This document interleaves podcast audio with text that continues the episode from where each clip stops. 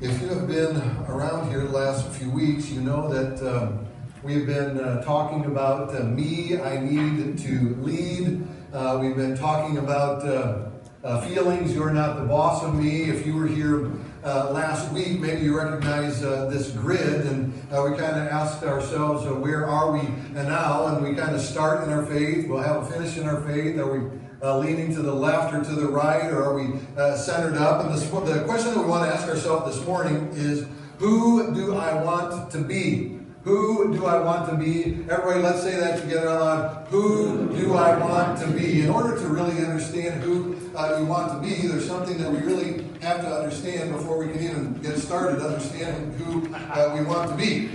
And uh, we need to understand this.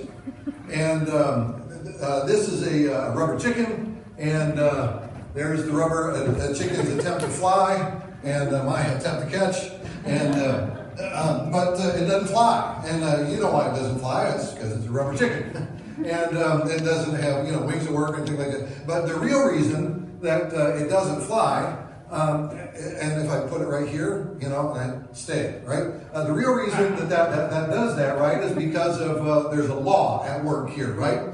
It is the law of gravity. The law of gravity is at work here with the chicken. You understand uh, the law of gravity, right? This chicken, uh, this chicken never gets to opt out of the law of gravity. You and I don't get to opt out of the law of gravity. We we do not have the ability to say, I choose not to participate in the law of gravity. We don't we don't get to do that. It just doesn't work that we we, we know that it doesn't work that way at all. It doesn't work that way.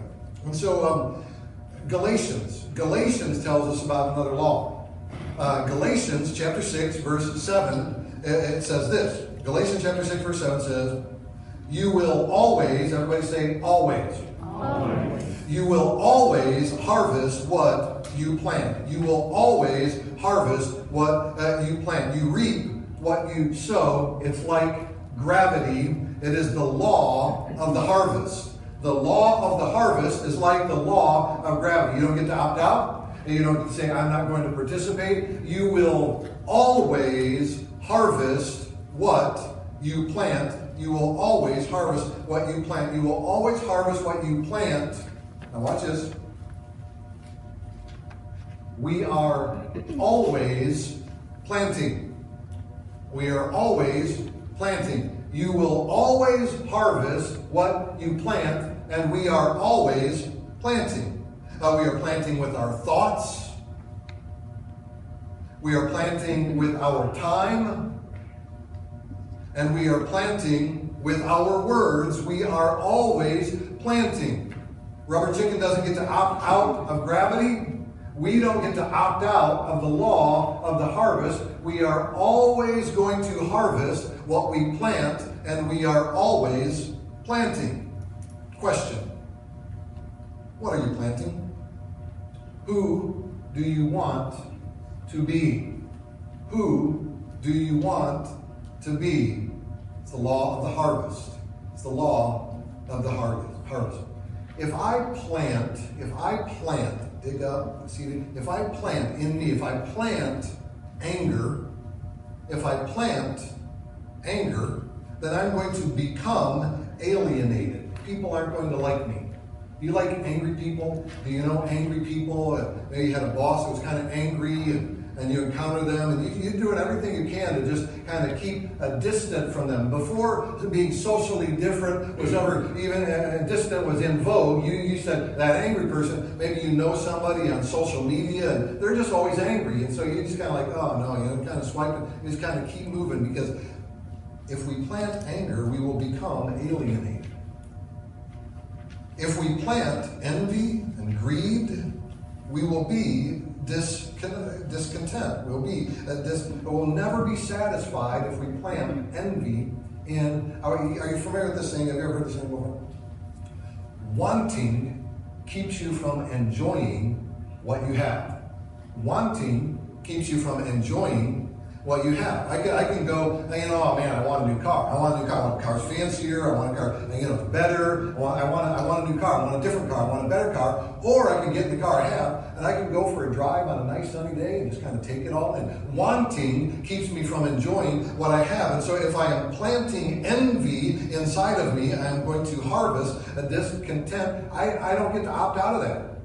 It's the law of the harvest. If I plant lust in my heart, I'm going to be frustrated. That's the law of diminishing returns. Are you familiar with the law of diminishing returns? I remember when I was a kid, I'd love to go to the amusement park and I'd love to go. I couldn't wait to get on the biggest roller coaster they had. And I just loved it. You know, the first time you got to ride that uh, roller coaster since last year, it's like, this is the best thing ever, right? And then you go throughout the day and, and then you realize, oh, I like this roller coaster better than that roller coaster. And so I want to ride this roller coaster again. And, and by 10 o'clock at night, when they're kind of folding up the park and kind of putting it away, and you kind of, you kind of walk by that last roller coaster and you see there's not really much of a line there. You want to go ride that roller coaster again? Ah, I think I'm good.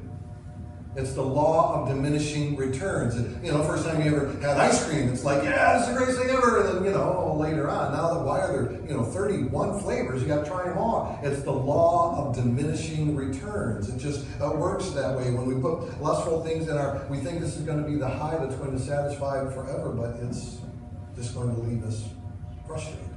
When we plant revenge inside of us, maybe you had some people come after you or something happened to you and they took credit for your work or whatever it might be. When we plant revenge in our heart, we will harvest bitterness and resentment. And hate grows in our heart. It's the law of gravity. It's the law of the harvest. We will always harvest what we plant. The opposite is true. When we plant gratitude and thanks, we will have joy and contentment. Who do you want to be? Who do you want to be? Do you want to be alienated and, and do you want to be uh, disconnected and do you want to be frustrated and bitter or do you want to be con- content? We have to plant gratitude and thanks in our heart. We have to plant encouragement. When we plant encouragement, we have a deeper connection to people uh, that uh, we appreciate.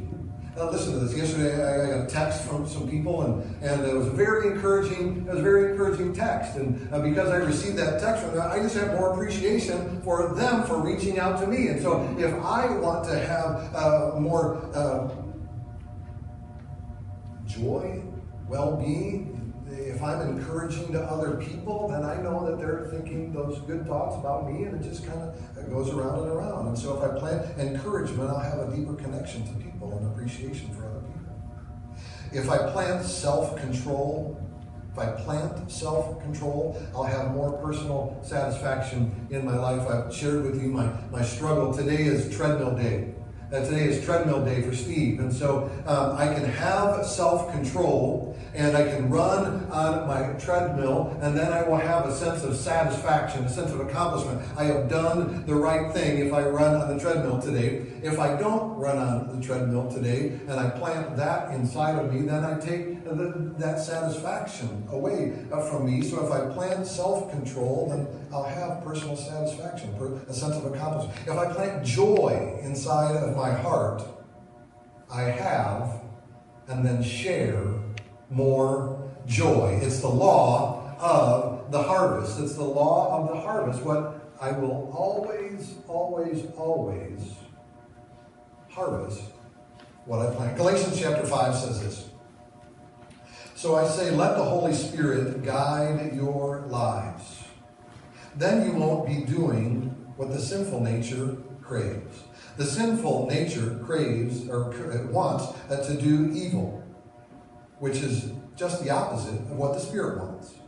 And the Spirit gives us desires that are the opposite of what the sinful nature desires. These two forces are constantly fighting each other. Isn't it true? Isn't life a battle that way? Galatians 5 continues When you follow the desires of your sinful nature, the results are very clear sexual immorality, impurity, lustful pleasures, idolatry, sorcery, hostility, quarreling, jealousy, outbursts, of anger, selfish ambition, dissension, division, envy, drunkenness, and parties, and other sins like these.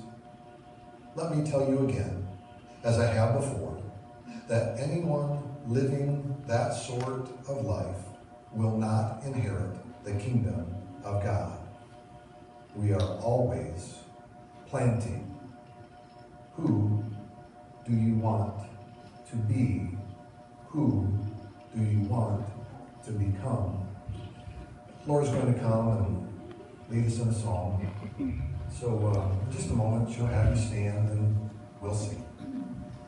So, there was a gardener, and uh, the gardener had a big bag of seeds and was uh, making their way out to uh, uh, plant these seeds, and the seeds were all in the bag, and they were visiting and talking amongst themselves, and they were very happy to be all together and enjoying their uh, their time together. And then all of a sudden, the gardener reaches in and uh, grabs a hold of one of the seeds, and uh, the uh, the seed's feeling all alone and isolated. It's kind of like, what's going on here? I was just with all of my people, and now I'm, I'm kind of out here, and uh, I, I feel alone and abandoned. And and uh, no sooner did it begin to feel that way, it realized that it was uh, free flying through the air because the gardener had taken that one seed and tossed it down into a hole. As the seed was looking up, it uh, realizes it's down, and there's all this black dirt around it. It's looking up through the top of this hole, and then all of a sudden it sees uh, just kind of a flash of a shovel, and then all of a sudden something came in upon it, and oh my goodness, this, this smells like something that came out of the back end of a horse. I said, oh my goodness, what, here I am in this hole, and this, this smells horrible. What, what is this? It's all over me. It's nasty. And uh, looks up again and just to see another flash of a shovel and a big pile of black dirt just comes and lands right on top of it. Wondering what's going on. A little while ago, I was with all of my friends, and here I am uh, surrounded in manure, and I got black dirt. It's holding me, pushing me down, and feels kind of a pat a tap on top as it's tucked into that uh, hole. And just a few minutes later, all of a sudden, it just feels this cold, wet shower come over the top of it as the gardener is there watering the seed that's in the hole. It's confused. Can't figure it out. What's going on? Why me? How did I end up here? A few days go by and it just sort of begins to feel the warmth of sun up above and it cracks open and new life comes forth. New life comes forth. You know, if the gardener would have taken that seed, put on a table, and walked away, nothing would have happened. Question How is my consistent connection to Jesus? How is my consistent connection to Jesus? I am to be connected to Jesus in the same way that a, a seed is to be connected uh, to the soil. Jesus illustrates it this way in the book of John, chapter 14. He says, Remain in me, and I will remain in you. For a branch cannot produce fruit if it is severed from the vine. And you cannot be fruitful unless you remain in me. Yes, I am the vine and you are the branches. Those who remain in me and I in them will produce much fruit. For apart from me, you can do nothing. Connection leads to production. Connection leads to production. Jesus tells a story in the book of Matthew. He says there was a uh, farmer, and this farmer's got a bag of seeds, and he goes out and he throws some of that seed around, and some of that seed falls on the pathway, and some of it falls amongst the rocks, and some of it falls amongst the weeds. But according to Jesus in the book of Matthew, chapter 13, verse 8, that Jesus said, Still other seed fell on good soil. where it produced a crop 130 or 60 and 30 times what was sown. It fell into good. So about a year ago, last fall, uh, I, had been kind of trimming up the yard, and uh, we had a three acre yard, and there were uh, all kind of brush around and things like that. And, and so I made this big uh, pile of brush in my backyard, and um, it was a little bit damp outside. I went out there and tried to start it, and kind of put some newspaper in there and some leaves on that. Kind of tried to start it with a lighter, and, and it kind of started, but it just didn't take off like I wanted it to start. And I didn't have any lighter fluid, I didn't have any diesel fuel, but what I did have uh, was a big can of gasoline. And uh, so um, I, uh, I knew that if I were to go out there, and because I tried to start, I would have taken the can, the big can of gas, and dump it on there. That would have been a disaster, right? Can't do that. And so I knew I had to put a little bit of gas on there to kind of get it uh, to kind of get it going. And you've done that before. Don't tell me you haven't. Don't act like you're already. You're going poof, right? And, and so I need to put a little bit of gas on there. And um, uh, don't try this at home. Maybe I shouldn't say that, right? for those of you watching on the internet, don't try this at home, right? And, uh, and so um, uh, what I did have, though, what I did, a big can of gas, and I had a paper cup.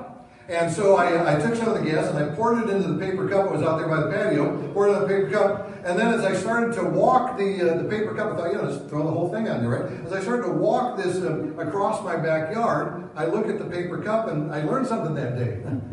a gas will eat its way through a paper cup. Gas will eat its way through, and this thing's starting to melt and starting to drip, and all of a sudden gas is pouring out, of that, and I go, okay, and the fire's going out there. So I begin to run across my backyard with this paper cup as it's dripping gas along the way. Finally, there's a little tiny bit on there, and boom.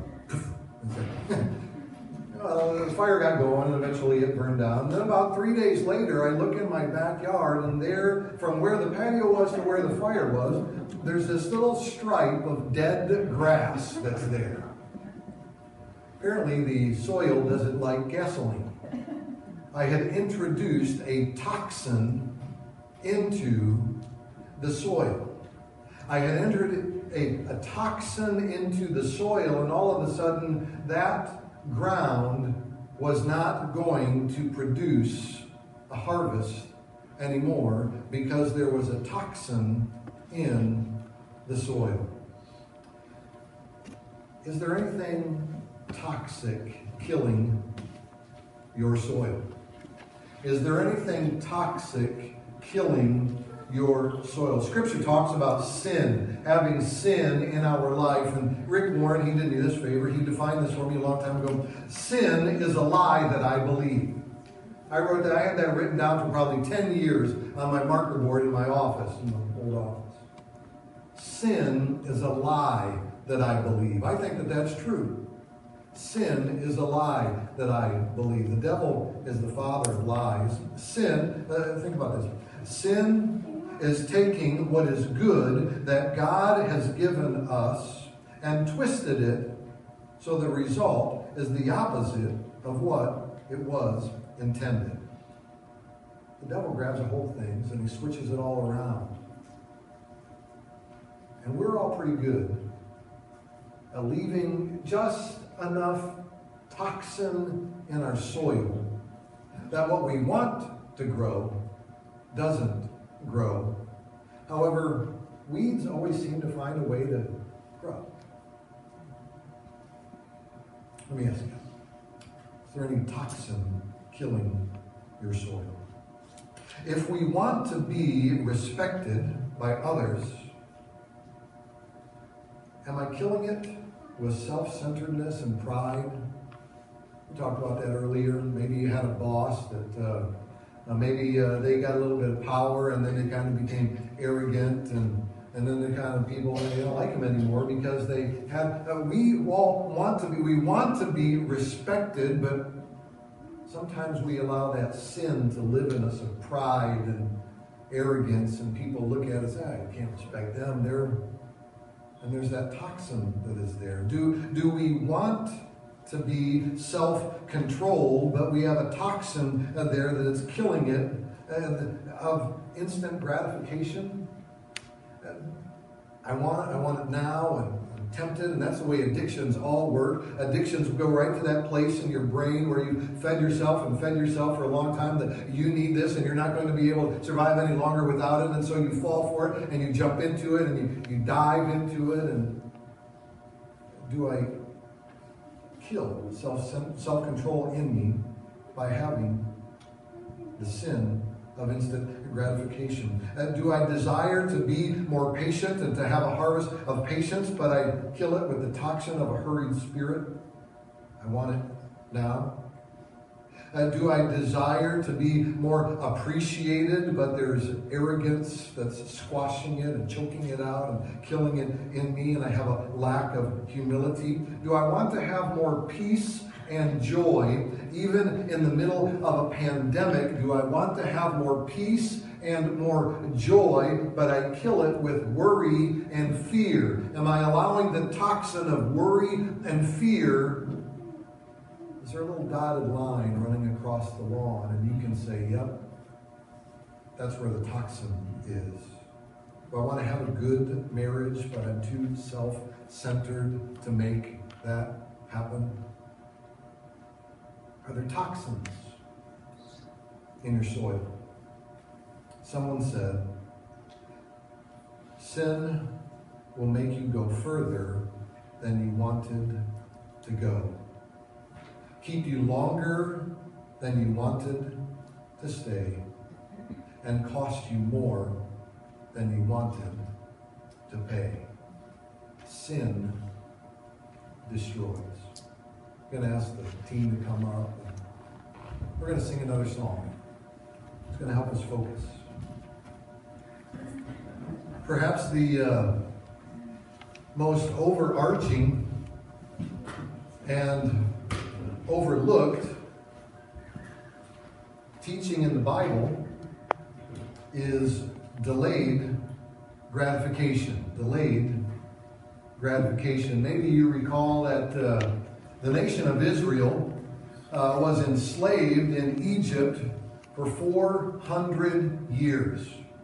Our nation is what, 240 years old or something like that? I don't know. And uh, you know, for, for many of us, in our mind's eye, we can kind of uh, kind of frame that up a little bit. We can say, yeah, I, you know, I had parents, grandparents, whatever, you know, World War II, and then uh, we, you know, we kind of know World War One history, and then we know kind of Civil War uh, history, and then we kind of back that up to Revolutionary War. We can kind of can kind of frame up a couple of hundred years in our, our mind that way. But that's only uh, the nation of Israel was enslaved for 400 years, even though God had promised that He was going to send someone to take them out of their captivity from the time that God went to Abraham and said, One day, one of your descendants is going to be uh, the Savior, is 2,000 years.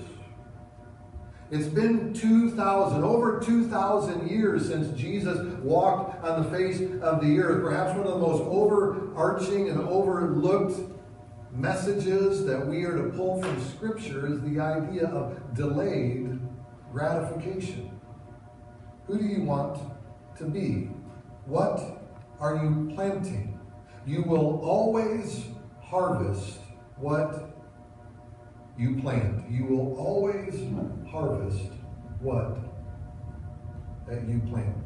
I'm going to show you a picture of a flower. Maybe some of you will know immediately what this flower is. um, uh, this is a flower that if you were to plant it, uh, it might take uh, uh, two to five to seven years before it will bloom. It's one of the largest flowers that it is. And anybody know what that is? Some of you guys already know what it is. That's a that's a corpse flower. That's a corpse flower and they only bloom maybe every seven years. And uh, if you were to stand next to that flower, it would be about this tall. And uh, a couple of years ago, in the uh, Des Moines Arboretum, or, not the, what's that called? The big dome with the plants in it. Is that Arboretum? No. It's not an arboretum. It's a it's a greenhouse, but it's a maybe it's an well, I don't know, but somebody I'm distracted. And so anyway, uh, they had one of these things over there. They had one of these things over there, and uh, they were announcing days beforehand that the corpse flower is about to bloom. It had bloomed for seven years. It's about to bloom. Come and, and you'll be able to watch and see and experience it uh, bloom. And um, here's a video. This isn't the, this is not the video in the Des Moines area, but here's a little bit of an education about the corpse flower.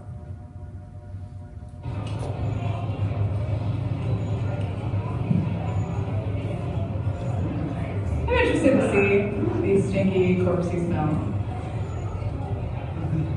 According to this brochure stinky plant. Well, said rotting meat, so I'm going to assume if it's in room, it's probably stinky. For display, a Titan arum, uh, the Latin name for this plant is uh, Amorphophallus titanum. It's a really awesome plant that was first discovered um, to Western science in the late 1800s uh, by an Italian explorer in Sumatra, Indonesia. It's got this crazy, disgusting smell. Um, the, uh, in fact, the Indonesian name for the plant directly translates as corpse flower, um, and it smells like a rotting corpse. So it smells when it blooms like a rotting corpse. So uh, if you have that special someone that you want to buy a present for, no. Um, it smells like a. Can you imagine planting that flower and waiting only to have it bloom and have it smell like a rotting corpse? Do you know that Jesus called some of the Pharisees and some of the Sadducees just that? Do you remember that Jesus said you are like a whited sepulchre? That means that you are like a polished casket. He says Your soul shined up on the outside, but on the inside you smell like dead men's bones, right? Rotting flesh. Galatians chapter 5, verse 22 talks about being just the opposite of planting a corpse flower within us and allowing that to bloom. It says, Galatians chapter 5, verse 22, verse 23, it says, But the Holy Spirit produces this kind of fruit. Not a corpse flower. It produces in our lives love and joy and peace and patience and kindness and goodness and faithfulness and gentleness and self control. Who do you want to be? There is a law of the harvest. We are going to harvest what we plant. Can you imagine if um, you were to take a seed and you were to put it in the ground and uh, you were to fertilize it and cover it, you tend to the soil, and you make sure it was broken up in nice loose soil, and uh, you would water it, and maybe you did that in the springtime of the year, and, and then you would kind of sit back, and like many of you do, you, you have a garden, or maybe you grow tomatoes, or whatever the case might be, and you put it in there, and you kind of sit back and you wait, and, and you wait and you wait, and you wait all spring, and you kind of halfway into the summer, and you're like, this ain't nothing, absolutely nothing. Uh, but you don't give up uh, you, you come back to that same place. You know you put the seed in the ground. You come to the same place the next year, and all summer long you work the soil and add fertilizer, and you continue to water, and you work it, and you work it, and you work it for, for an entire another year. And at the end of the year, you look at it, nothing. You don't give up. You go back a third year and you tend to the soil and you water it and make sure it's got plenty of good, bright, hot sunlight on it. And you look after it and you look after it and you look after it for year number three and nothing. So you just say, I'm going to keep going. And, and year number four, you keep working at it and, and, and, and you, you just tend to it and, and nothing. And then year number five, you tend to it. And then, watch this.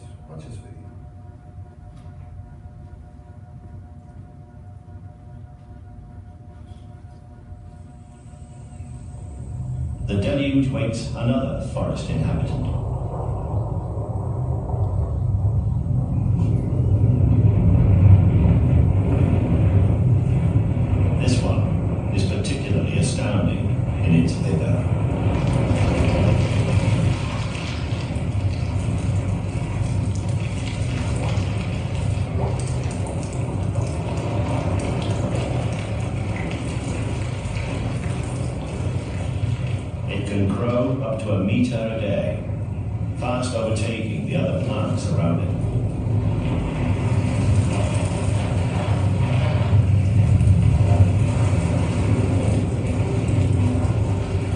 taller it grows, the faster its growth rate. So that in a matter of days it towers above the undergrowth and continues reaching for the sky.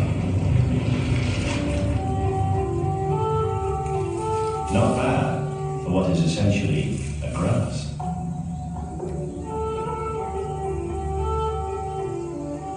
It's bamboo.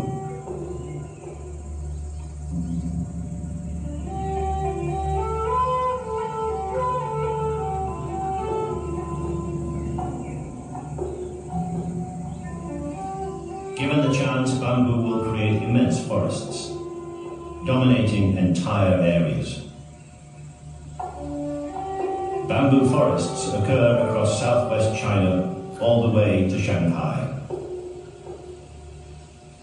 But probably the highest diversity of bamboos in the world is found on the hills and valleys of Yunnan.